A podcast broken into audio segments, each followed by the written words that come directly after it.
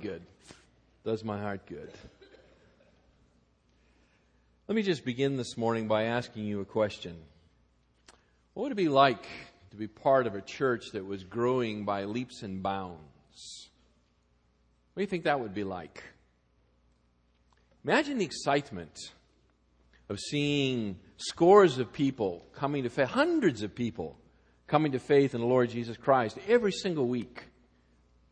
A line up to the uh, baptismal tank, right? You have to make an appointment in order to get in. Just a constant flow through the water. Wouldn't that be amazing?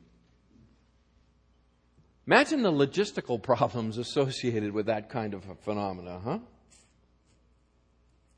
I mean, how do you disciple and plug into ministry that many baby Christians, new converts that are constantly being born?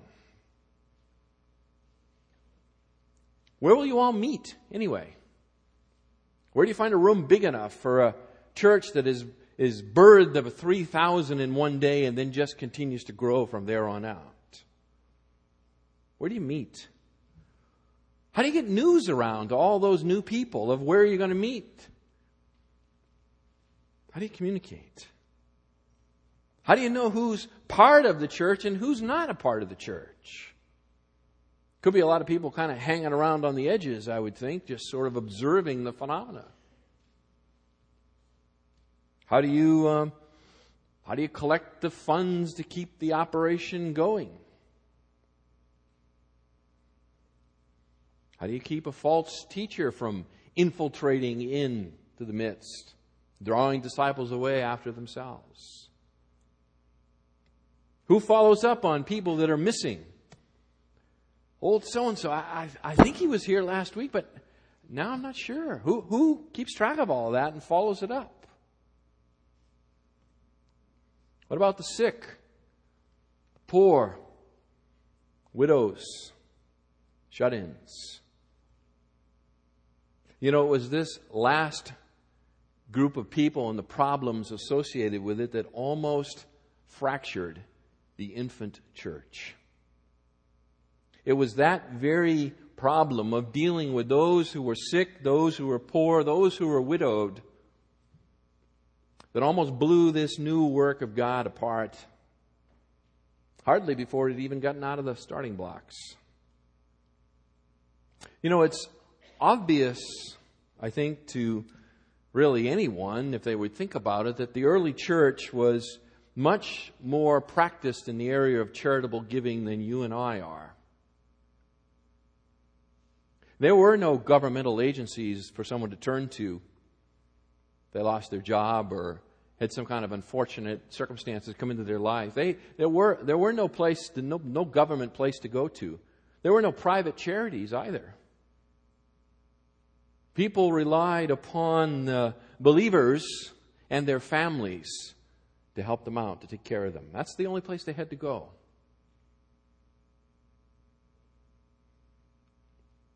Church was one big family, one gigantic family.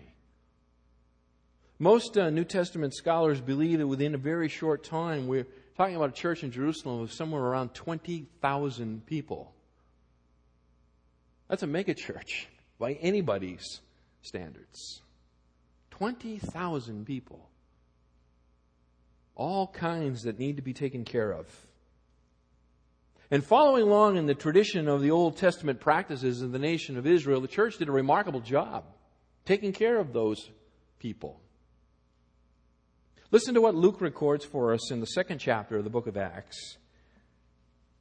Beginning in verse forty-two, he says, "And they were continually devoting themselves to the apostles' teaching and to fellowship, to the breaking of bread and to prayer.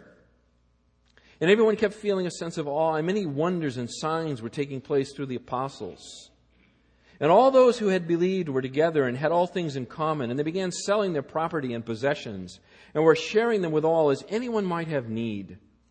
And day by day, continuing with one mind in the temple and breaking bread from house to house, they were taking their meals together with gladness and sincerity of heart, praising God and having favor with all the people, and the Lord was adding to their number day by day those who were being saved."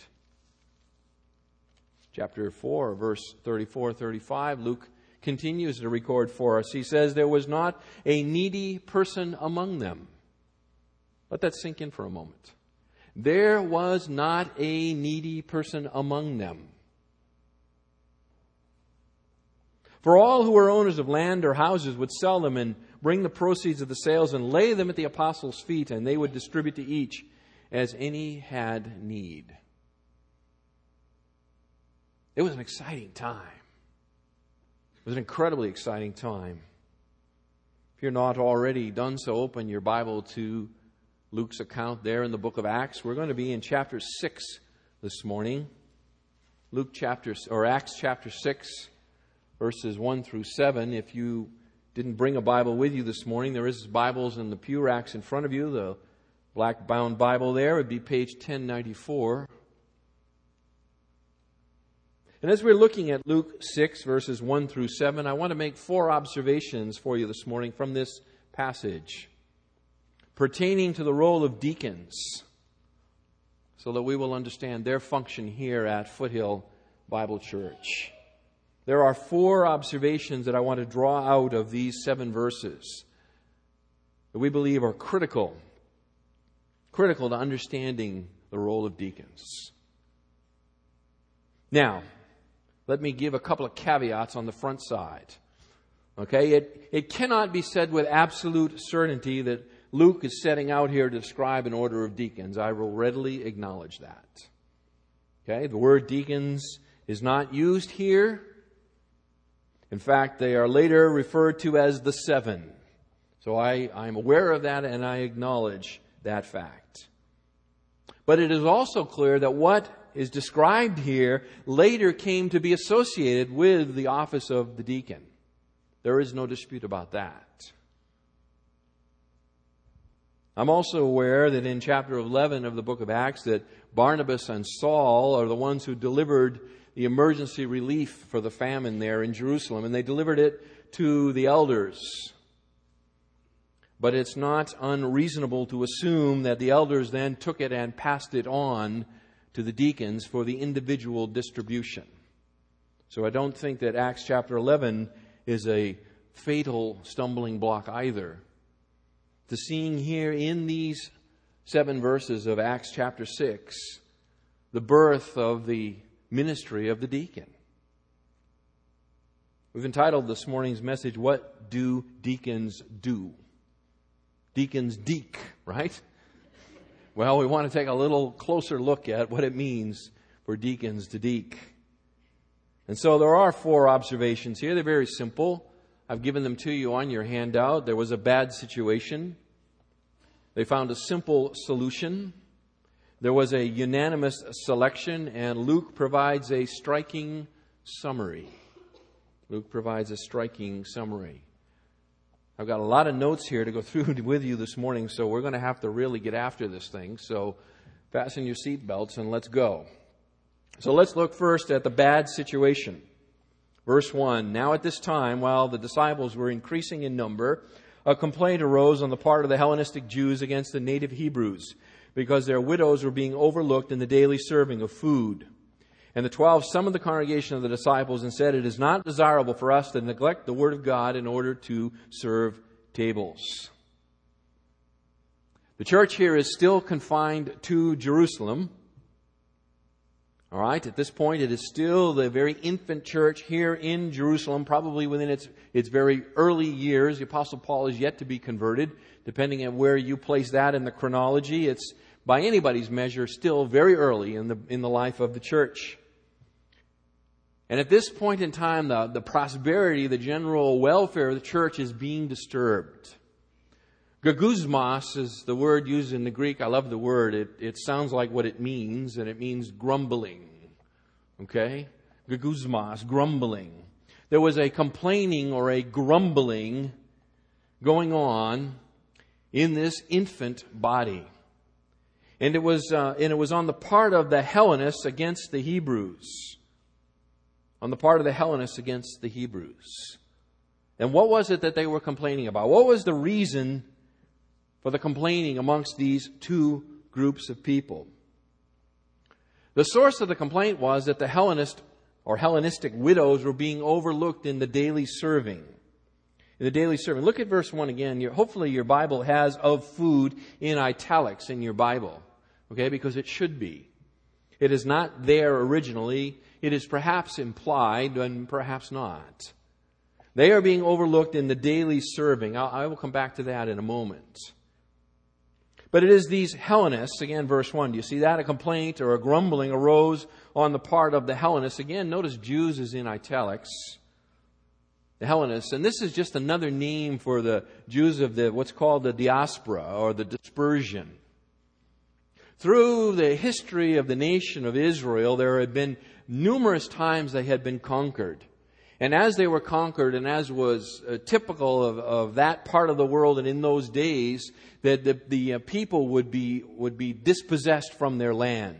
As the land was overrun by foreign armies, many times they would carry captives away. And so the nation of Israel had been scattered, certainly scattered under the conquering by um, by Babylon in five eighty-six. And so Jews were spread throughout the Mediterranean world. These were the Jews of what was called the diaspora. Some moved away voluntarily because the land had been uh, had been overrun so badly and the effects of warfare had created such economic hardships that some just moved away. Others were forcibly taken from their land. And as is typical when people are, are transported away, they begin to put roots down into a new homeland, and that's what had gone on. So throughout the Mediterranean and the world, there were many, many Jews who had put roots down in other parts of the world and had begun to adopt Greek language and culture. These are the Jews of the diaspora. These are the Hellenistic. Verse one. They had adopted Greek as their language. They had adopted Greek um, uh, clothing styles and, and culture to one degree or another. And so they were very much uh, citizens both of Israel and of the Greek world. Now, compared against them, we also have the other group here, which are called the uh, Hebrews. Right? The Hebrews. These, uh, these Hebrews were those that had remained in the land, remained in the land of Palestine. Now, by the way, uh, the Apostle Paul was a, was a Hellenistic Jew. He was a Jew of the diaspora. Okay, just so you understand. What it meant was, if you were a diaspora Jew, is you could move easily in and out of various cultures. And so the Apostle Paul, of course, makes the ideal church planter because he is comfortable in both the Gentile world and in the Jewish world by virtue of being a diaspora Jew. But now these other Jews, they call the Hebrews, these are the natives, these are the Aramaic-speaking Jews of Palestine. And they had not accommodated the, Jew, the uh, Greek culture to the same extent that the Hellenistic Jews had. And the diversity here and the difference between the Hellenistic and the and the native or Hebrew Jews was so significant that there were two different synagogues. They would not even worship together in the same synagogue. It would be like two separate churches, a Gentile church and a Jewish church. Okay, there was that radical a difference between them. They would not associate together. They did not like to associate together. There was more that separated them, I think, than brought them together. And now with the, with Pentecost, right, and the Spirit being poured out, and they and they all believe now in the in the uh, Messiah, and they receive the the Spirit of God within them, and they are made one body in Christ Jesus. And now that which had been kept separate for centuries is being crammed together again in the church.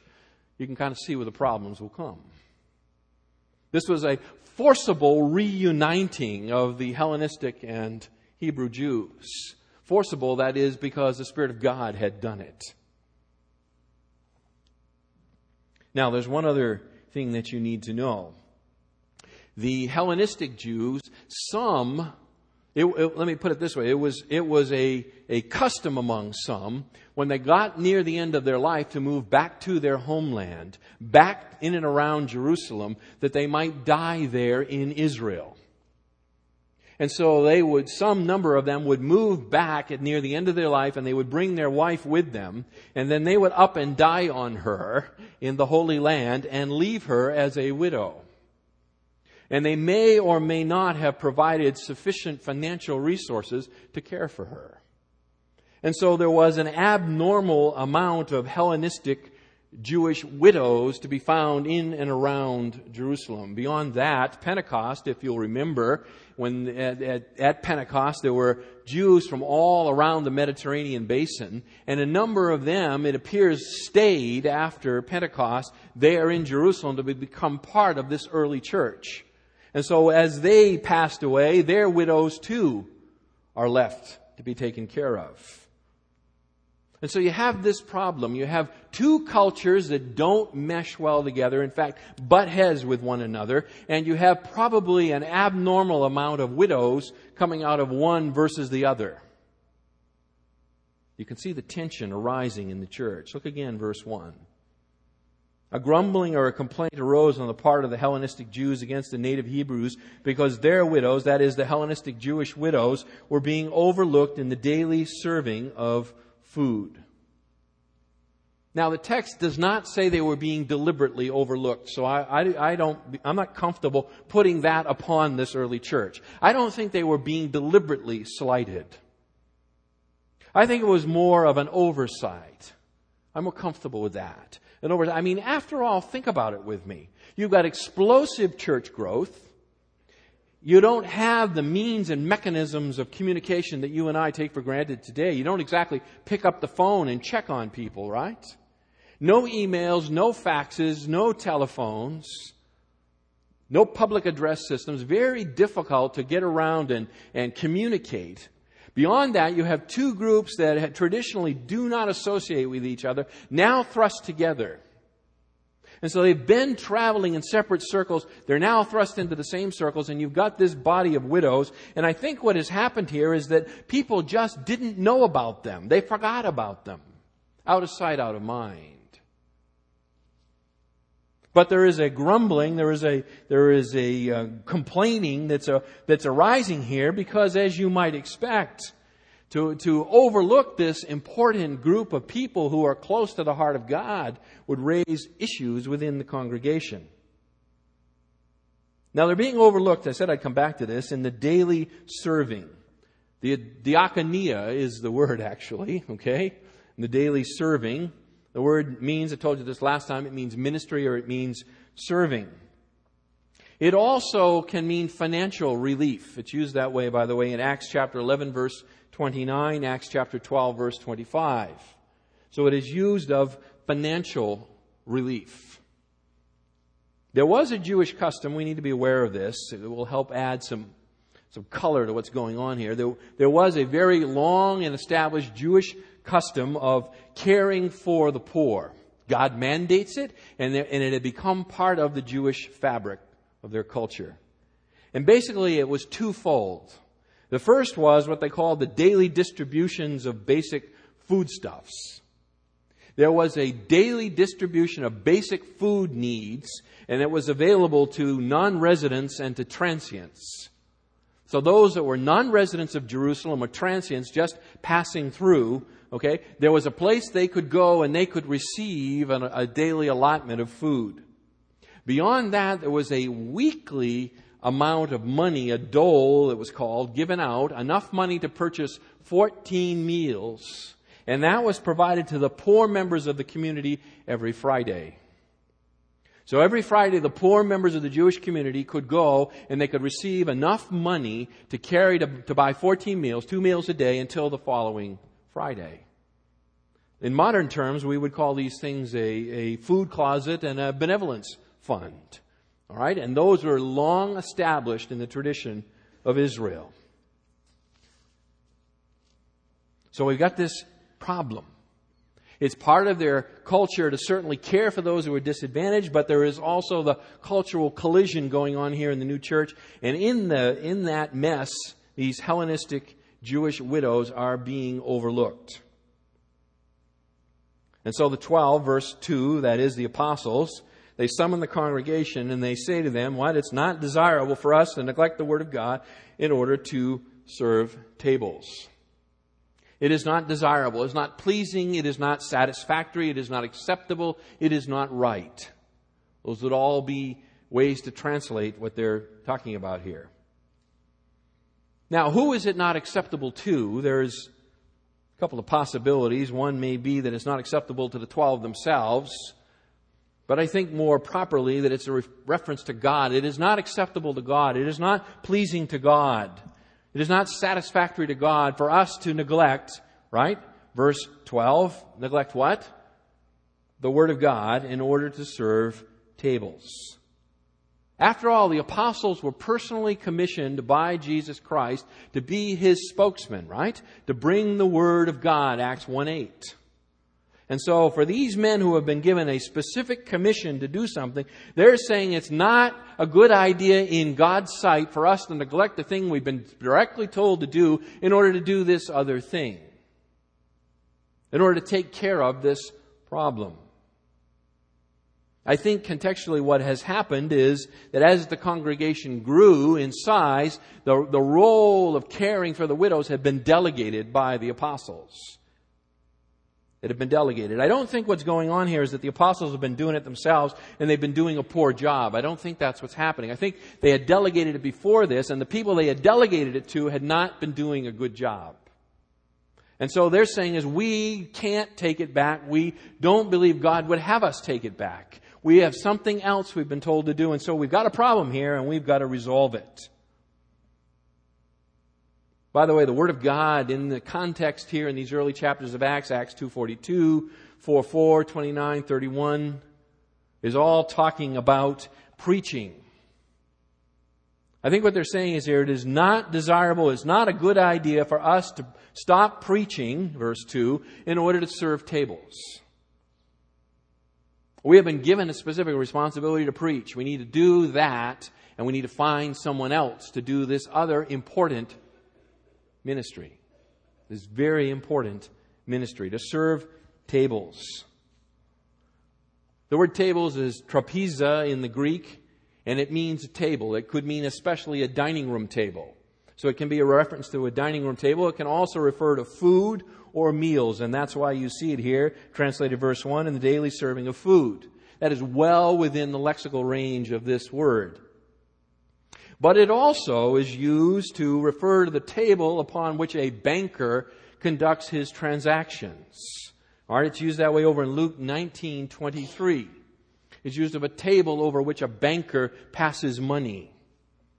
By the way, uh, just uh, F Y I, the uh, English word bank comes from the English word bench. Okay, so it relates. All right, so a table can mean, the serving of tables here, or the daily serving and so forth, can mean financial service. It doesn't have to mean that they're talking about preparing meals and serving it to people. It has the idea of money. And if you think about the Jewish culture at the time, I told you it was two things, right? There was a daily distribution of foodstuffs, and there was also the idea of a, of a weekly uh, allotment of money. And if you also think about a congregation of twenty thousand people, it seems to me that it's more easily understood as the money side than the food side. So they're saying it is not desirable for us to neglect the Word of God in order to become involved in the banking business, in money distribution to the congregation. Let me illustrate uh, the seriousness of this whole situation for you. Thirteen years ago last month, Upland Bible Church and Foothill Baptist Church agreed to merge and become Foothill Bible Church. Many of you were here for that time, or from that time, and many, many more of you were not. But at that at, at that time, there was a an overwhelming support among both congregations to go ahead and merge and become a new church, Foothill Bible Church. But what do you think would have happened if shortly after the merger, the widows and shut-ins of one of the two congregations began to get systematically overlooked? That their visitation didn't happen, or or there was financial problems and they somehow got overlooked in that process. What do you think would have happened to the merger of Upland Bible Church and Foothill Baptist Church? It would have blown itself right apart. Okay? You know, that's just in a microcosm. This is now right here at the very infancy of the Christian church. This situation is absolutely serious. if they don't get it right here, Christianity is going to splinter right out of the gate, and we're going to have various branches of the church. What a terrible testimony to the unifying work of the Holy Spirit of God, right? When right out of the chute, within the first couple years, this thing can't be held together. And so it is a very bad situation. To that, the apostles find a simple solution, verses three and four. Here it is. But select from among you, brethren, seven men of good reputation, full of the Spirit and of wisdom, whom we may put in charge of this task. But we will devote ourselves to prayer and to the ministry of the Word. Immediately notice, verse two, that the twelve, or the apostles, they pull the whole congregation together and they bring them in on the solution. They bring them into the solution. They get their buy-in right from the front. They don't, they don't top-down handle this one. They, they, they use uh, consensus building to resolve this issue. Why is that so important? Because you've got a division going on right down the middle of the church. They have got to build consensus to hold this thing together. And so they involve the people. But notice they don't just throw it at them and say, well, you know, you got a problem, you guys figure it out. They give them a solution too. Right? Verse two or verse three, select among you seven men of good reputation, full of the Spirit. So they give them a solution, but they involve the congregation in the implementation of that solution. Very, very wise. Very wise. They give oversight, but they do not control the process. Select from among you, brethren, seven men of good reputation, men of chosen character, choice character, right? Men who would meet what Paul later lays out in First Timothy three, eight through thirteen. The characteristics we looked at last week. Choose those kind of men to whom we can give this most significant task. This is the, this is the kind of task that's going to require great diplomacy, great skill, great financial integrity to get this thing solved. The last thing in the world they want to do is assign it to somebody like a Judas, right? Who couldn't keep his hand out of the money bag. So choose from among you, brethren, seven men of good reputation, full of the Spirit. I understand that to mean believers, right? They got to be believers, and they have to be men of wisdom. Because if these guys blow it, if they fail, the church is going to be devastated. Church is going to be devastated. We are going to put these men in charge. We're going to put these men in charge of the task. All right? We're going to give it to them to handle, while we ourselves are going to give our attention to that which has been commissioned to us. Verse four, we will devote ourselves to prayer and to the ministry of the Word.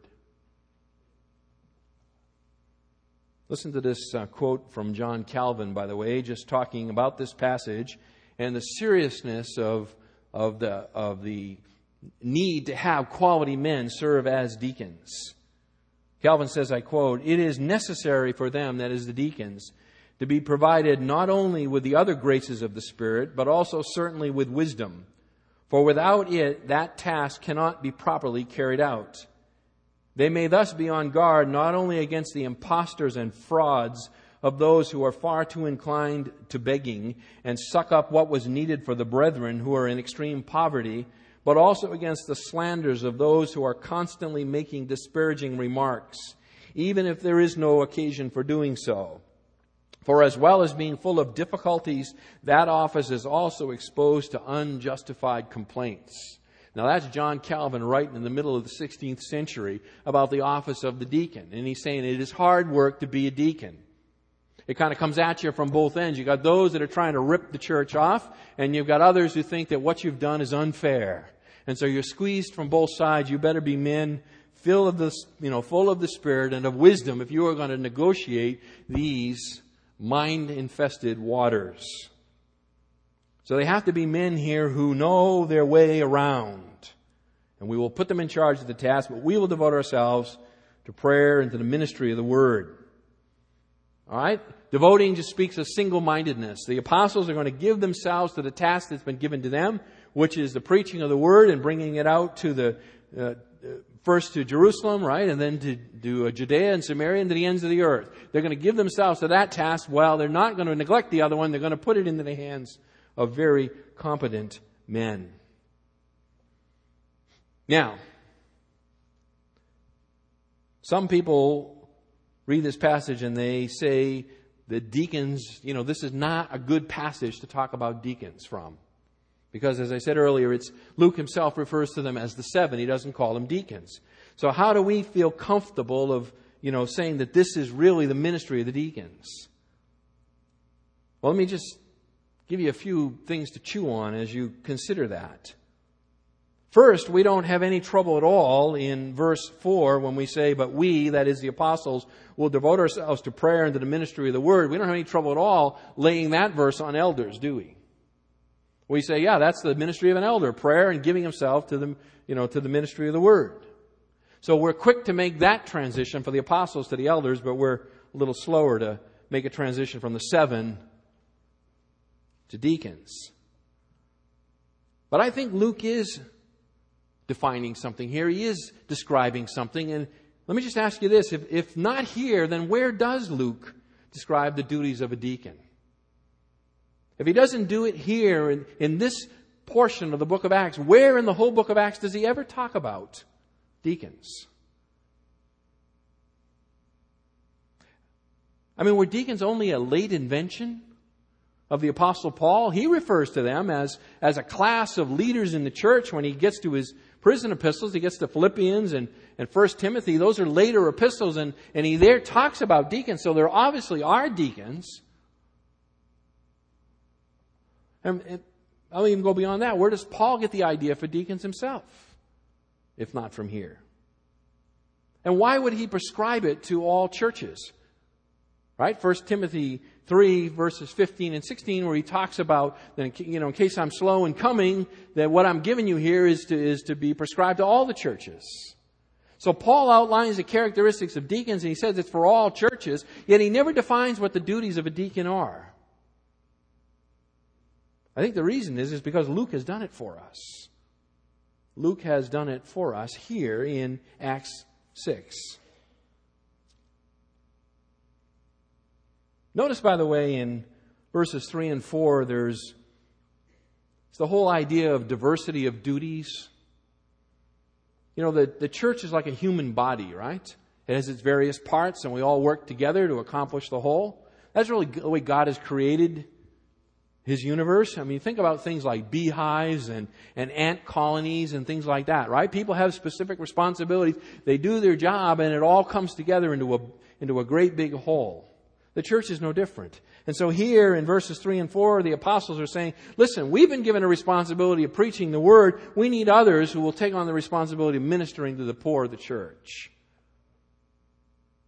So they have a very simple solution. Find some qualified men and give the job to them. That's their simple solution.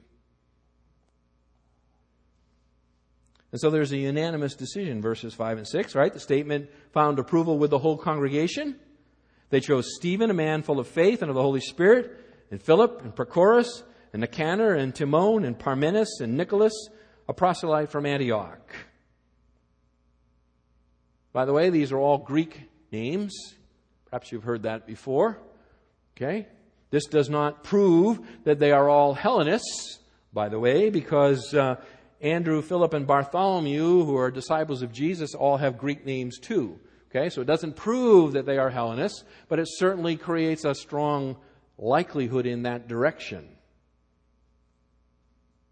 That's kind of logical, isn't it? I mean, if the Hellenistic widows are the ones being overlooked, It's, it's logical the ones that you raise up to do the job would be people who know who they are and would be committed to them. These, verse six, they brought before the apostles, and after praying and laying hands on them, they now have the task. After praying and laying hands on them. Okay, who laid the hands on them? Who laid the hands? What is the antecedent of the pronoun they? Some would tell you it was the congregation. The congregation laid hands on them. So it was, a, it was the congregation's full involvement even to that level. I don't think so.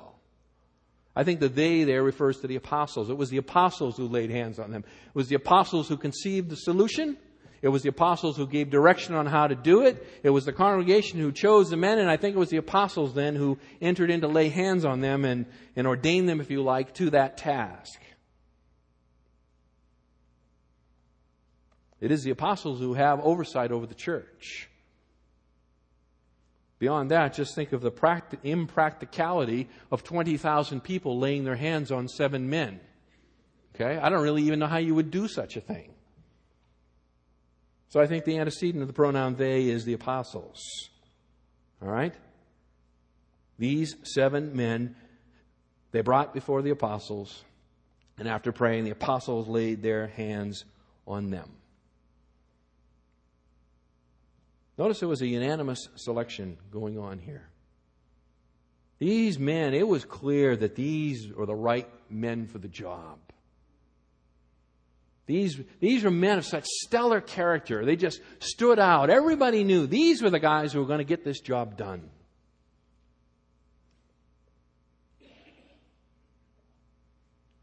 So Luke uh, gives us an interesting summary. I call it a striking summary. Verse seven, and the word of God kept on spreading. Do you see that? And the word of God kept on spreading. And the number of the disciples continued to increase greatly in Jerusalem. And a great many of the priests were becoming obedient to the faith. There are six places, by the way, in in, uh, in Luke's work here, uh, the book of Acts, in which he provides these summary kind of statements. They're noteworthy to look at. I'll just give them to you. You can jot them down, check them out on your own. This is the first. Chapter nine, verse thirty-one. Chapter twelve, verse twenty-four. Chapter sixteen, verse five. Chapter nineteen, verse twenty, and chapter twenty-eight, verse thirty-one. It's fascinating to see these summary statements and then read what goes on before them. Luke is inserting these here because he's communicating something. He's taking the time to summarize the activity to date and tell you the effect of it. And so what he says here is the effect of seven men being put forward by the congregation, men of full of the Spirit and of wisdom, who can take on the significant task of ministry to the poor and the overlooked and the needy among this struggling new congregation. The result of that decision was that the word of God kept on spreading, right? And the number of the disciples continued to increase. The church didn't miss a beat. It continued to grow and grow and grow. Even priests, it says, a great many of the priests were becoming obedient to the faith. The priests knew the law. They knew the requirement in Israel to care for the downtrodden, for the widow and the orphan, right? And so it was important to them, it was significant to them that this new congregation continue in that great tradition of Israel. And so they were certainly on board with the solution.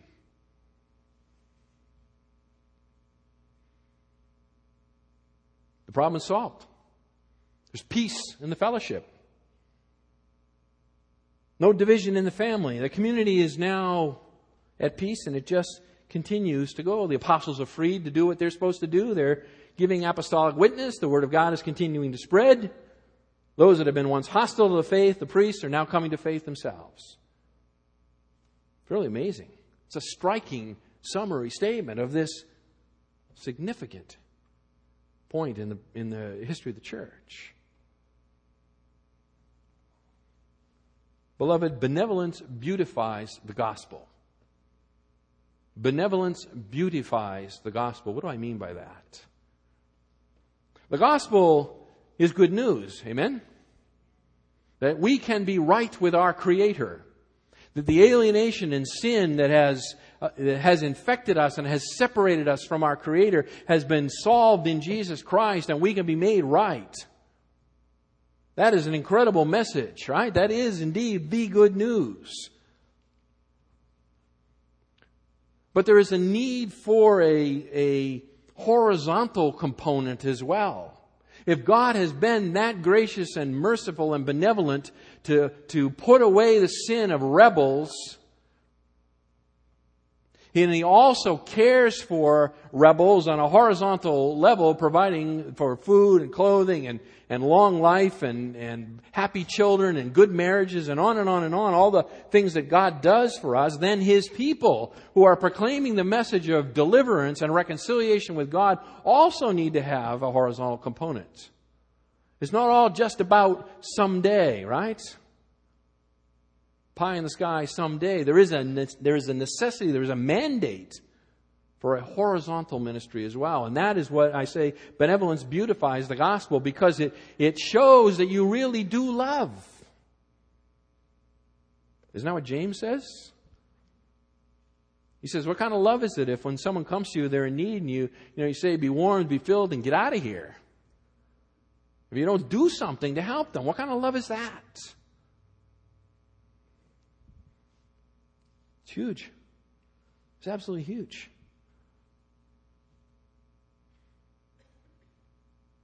Let's draw a few let's draw a few points from this here. Some application. What can what can we draw out of this? Well, we said it last week, we'll say it again this week. Deacons should not be in the property maintenance business. Deacons are to be in a people business. They need to be in the people business. And the people business they need to be in is the business of ministering mercy to those who are in need. Listen to this quote by uh, Alexander Strauch in his book, The New Testament Deacon. He says, churches spend hundreds of thousands, even millions of dollars on buildings, drapes, pews, and stained glass, but can barely squeeze one thousand dollars out of their budgets to help their own needy people. What an indictment. What an indictment. You can't miss the impact that benevolence has on church growth. Look again at verse seven. Do not miss this.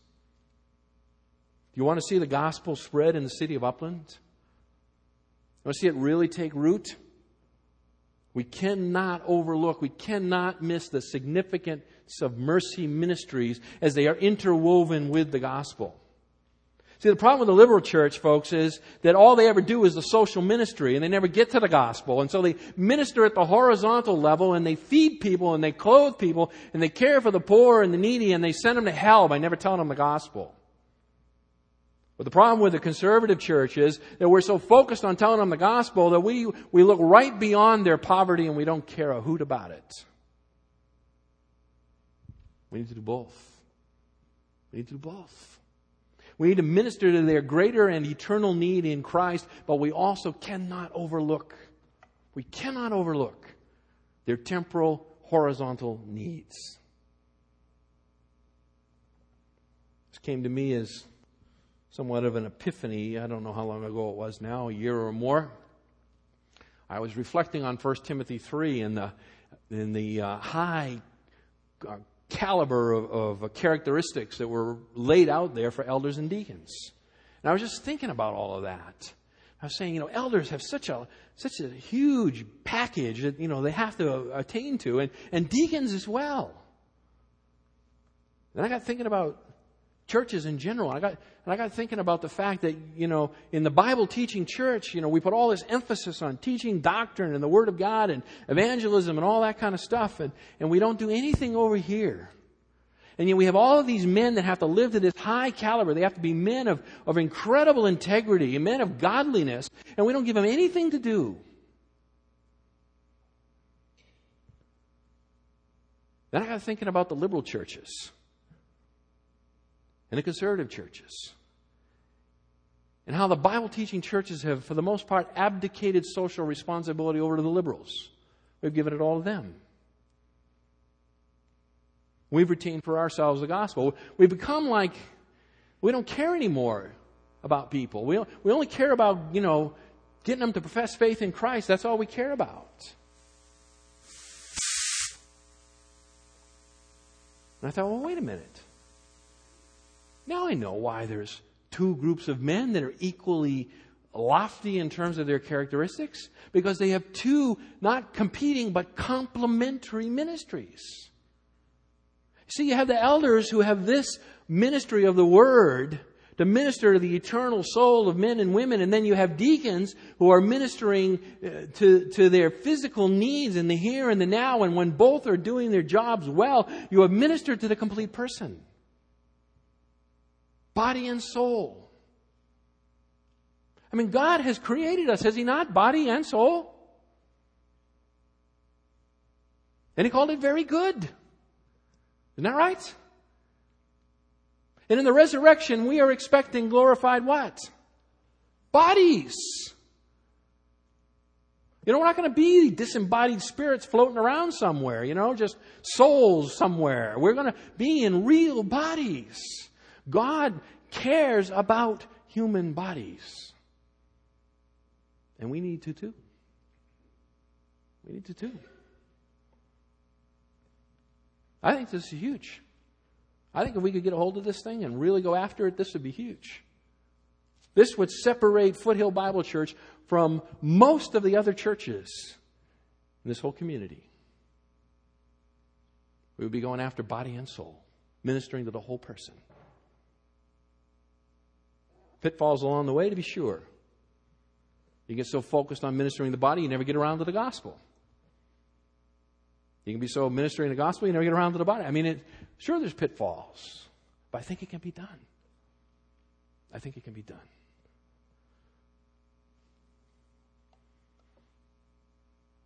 I've already overused my time, but I think I have some from last week, if I remember right. Time to make a withdrawal, Vince. Oh, I had other things that I wanted to say to you here. Let me just say this, I guess. You know, there is no incongruity between being a deacon and being a Bible teacher. Let me just draw that out of the text.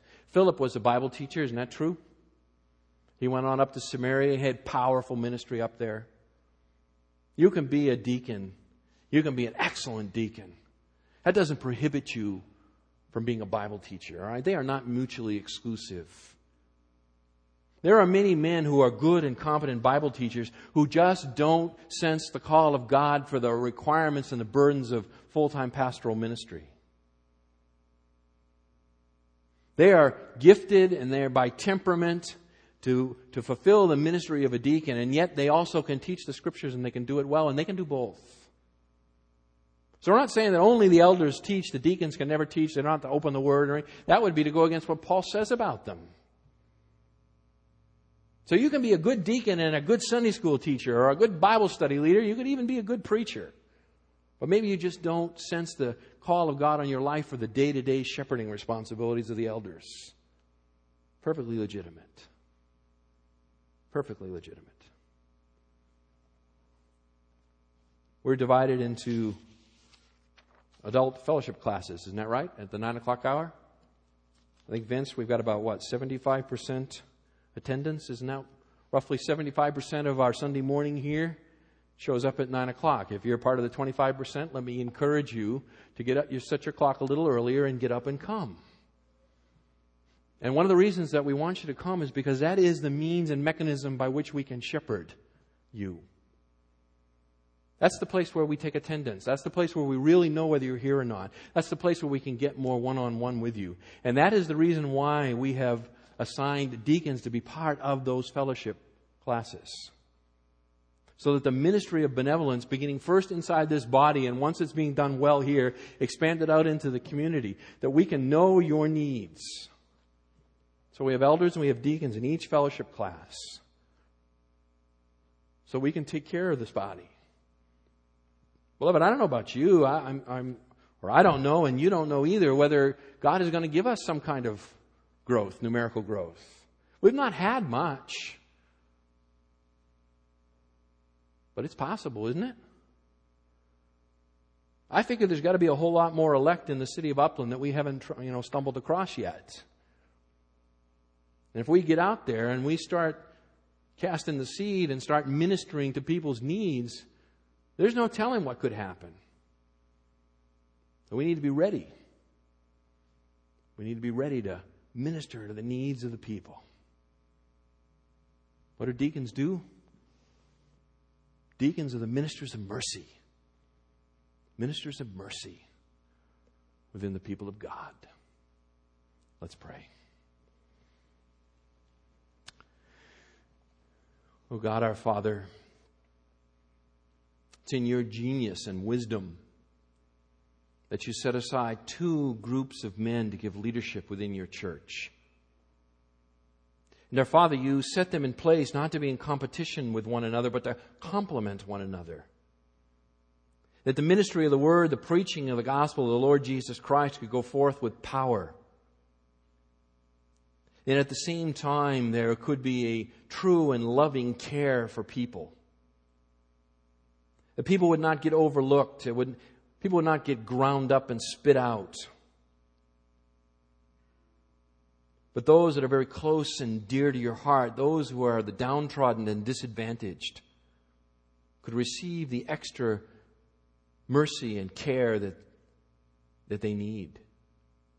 And so, Father, not only elders, but deacons are essential to the ministry of a healthy church. Lord God, I thank you for the elders and deacons that you have raised up within this body. I thank you for those men who have come forward to give of themselves to enter into training ministries in order to grow in their skill that they might serve the body as elders and deacons themselves one day. And I pray, our Father, that as we seriously attempt to make the gospel available every year to every person within this community, that you might be pleased to grant us to see with our own eyes the conversion of your people. Our Father, I do pray that you would grow this fellowship and that you would grow it numerically. That people would be rescued from the kingdom of darkness and transferred into the kingdom of His beloved Son. And that you would grant us the privilege of being used of you in that way. Not for our glory, not for our bragging rights, not for the puffing up of our egos, but that the Lord Jesus Christ could be exalted for His crosswork. It's in His name we pray. Amen. You will give uh, give me just a moment to uh, get down that aisle and get to the back door. We don't have a closing song for you this morning. Um, but if you'll just give me that time to get by, then we'll let you go, all right?